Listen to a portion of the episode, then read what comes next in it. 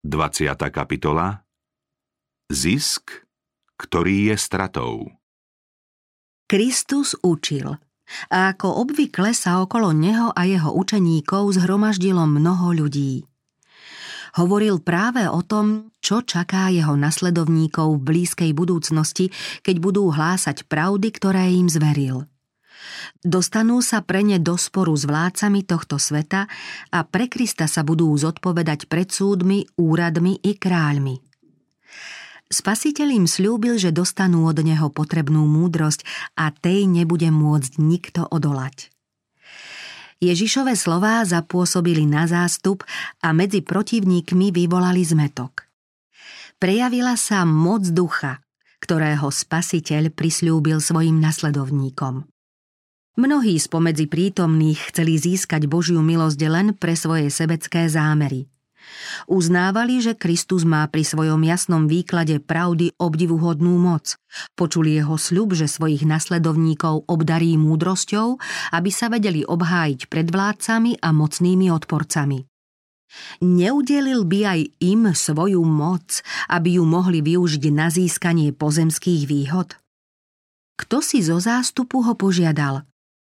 Učiteľ, povedz môjmu bratovi, aby sa so mnou podelil o dedičstvo. Boh oznámil prostredníctvom Mojžiša pokyny, ako sa má dedičstvo rozdeliť. Najstarší syn mal právo na dvojnásobný diel otcovho majetku a každý z mladších bratov mal dostať po jednom diele. Opitujúci sa nazdával, že brat ho pri delení dedičstva oklamal. Márna bola jeho snaha právne uplatniť svoj nárok. Myslel si, že určite dostane svoj diel, keď do sporu zasiahne Ježiš. Počul Kristove výzvy a výstrahy určené zákonníkom a farizejom. Keby teda spasiteľ rozkázal jeho bratovi, ten by sa neodvážil odoprieť postihnutému jeho diel – Žiadateľ prejavil svoje sebecké zmýšľanie práve vtedy, keď Kristus vyslovil vážne napomenutia. Myslel len na to, čo by pán mohol urobiť pre jeho pozemské záujmy a duchovné pravdy neovplyvnili jeho myseľ ani srdce.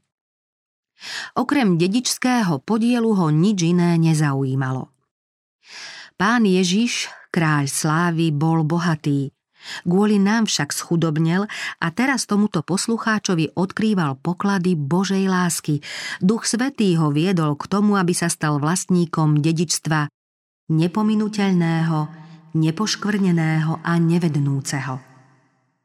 Videl dôkazy Kristovej moci, naskytla sa mu jedinečná príležitosť osloviť veľkého učiteľa a predniesť mu svoje najvrúcnejšie želanie pretože sa zaujímal len o časné veci, nechápal, že môže získať korunu väčšného života. Aj on oceňoval Boží dar iba ako prostriedok na dosiahnutie pozemského zisku, tak ako čarodejník Šimon. Spasiteľovo poslanie na zemi sa rýchlo chýlilo ku koncu – na završenie diela, ktoré prišiel na zem vykonať, založiť svoje kráľovstvo milosti, zostávalo už len niekoľko mesiacov. Ľudská ziskuchtivosť ho chcela odvrátiť od jeho poslania a zatiahnuť ho do sporu o kus poľa.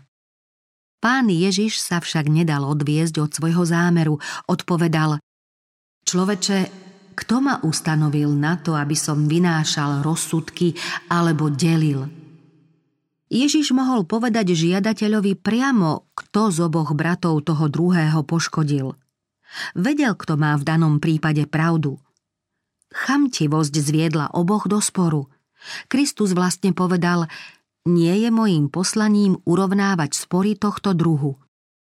Spasiteľ prišiel hlásať evanielium a ľudí viesť k poznaniu väčšných hodnôt. Kristova odpoveď je v tomto prípade poučná pre všetkých, ktorí pracujú v jeho mene.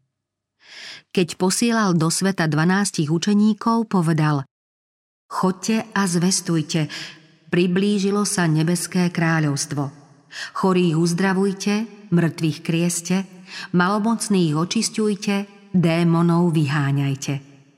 Zadarmo ste dostali, zadarmo dávajte – Učeníci nemali urovnávať časné záležitosti, ale viesť ľudí k zmiereniu s Bohom. Len takto mohli ľudstvu priniesť požehnanie.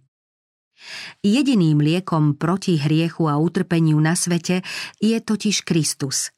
A nič okrem Evanielia o Božej milosti nemôže odstrániť zo sveta zlo, ktoré je kliatbou ľudskej spoločnosti. Nespravodlivosť bohatých voči chudobným, ako aj nenávisť chudobných voči bohatým, majú svoj pôvod v sebectve, ktoré môže odstrániť Kristova vláda. Len Kristus môže zmeniť sebecké, hriešné srdce na srdce plné lásky. Kristovi služobníci majú hlásať evanielium v moci Ducha Svetého a pracovať pre blaho ľudí, ako to robil Spasiteľ. Povedie to k takému požehnaniu a povzneseniu ľudstva, aké nedosiahne nejaká ľudská moc. Náš pán sa dotkol uvedeného problému a tým aj všetkých podobných sporov, keď povedal Dajte pozor a vyvarujte sa akejkoľvek chamtivosti po nadbytku. Lebo život človeka nezávisí od jeho majetku a hojnosti.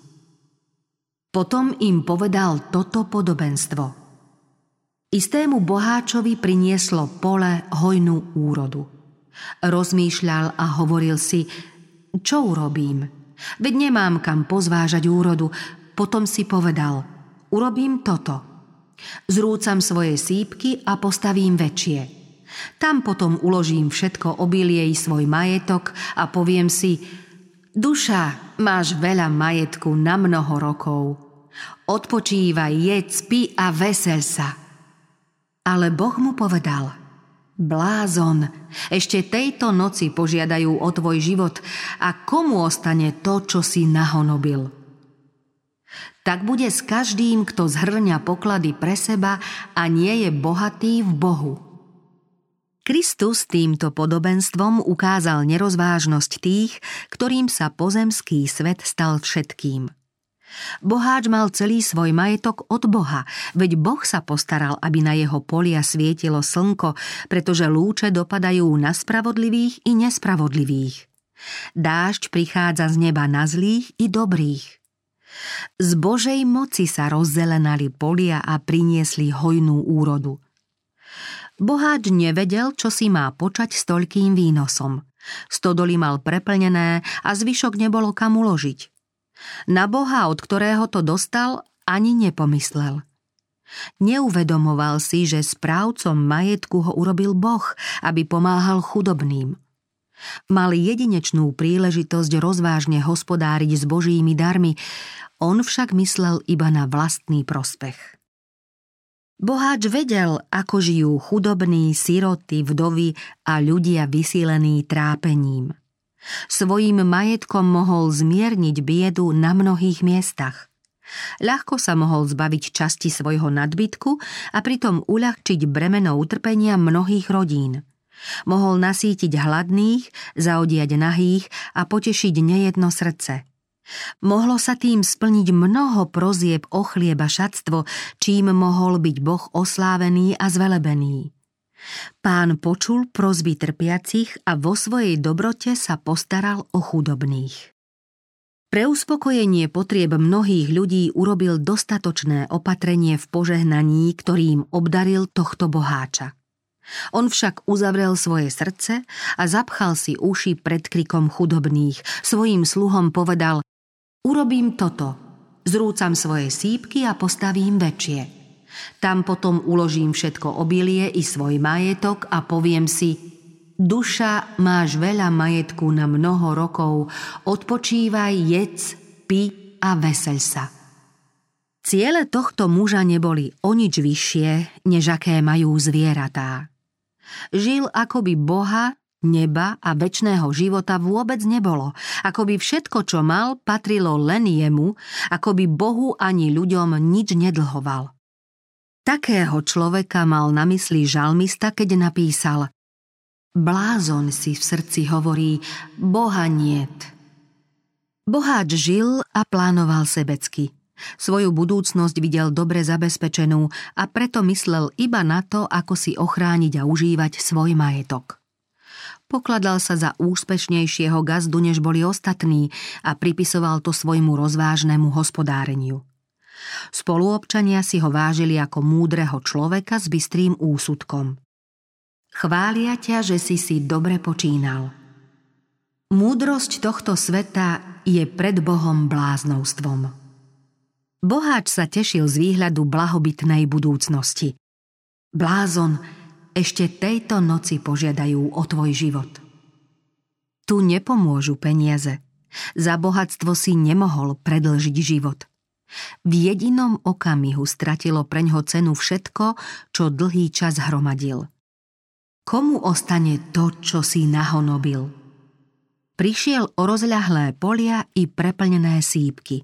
Človek sa Vzrušuje pre zbytočnosti, hromadí, hoci nevie, kto to poberie. Jediné, čo boháč teraz potreboval, si nestihol zabezpečiť. Svojím sebecky zameraným životom odmietol Božiu lásku.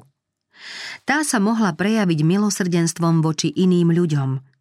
Pohrdol životom, pretože Boh je láska a láska je život.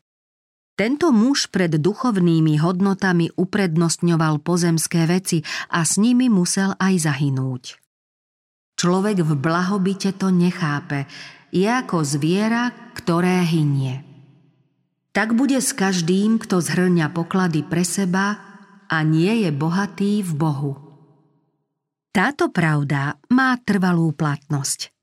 Môžeš si robiť plány, ako uspokojíš svoje sebecké túžby, môžeš zhromažďovať bohatstvo, stavať domy veľké a vysoké ako stavitelia dávneho Babylona, no nemôžeš postaviť taký vysoký múr ani takú pevnú bránu, aby mohli zadržať posla súdu. Kráľ Belšacar usporiadal vo svojom paláci slávnostnú hostinu a so svojimi kniežatami pil víno a oslavoval zlatých, strieborných, bronzových, železných, drevených a kamenných bohov. Ruka neviditeľného však písala na stenu slová rozsudku a v bránach paláca už bolo počuť pochod nepriateľských vojsk tej istej noci bol chaldejský kráľ Belšacar zabitý a na trón zasadol cudzí panovník. Žiť len pre seba znamená zahynúť. Chamtivosť a túžba po vlastnom prospechu oddelujú človeka od zdroja života. Satan v ňom podnecuje chuť niečo získať a vlastniť, Naproti tomu Ježiš v nás prebúdza túžbu rozdávať a obetovať sa v záujme iných. To je svedectvo, že nám Boh dal väčší život a tento život je v jeho synovi.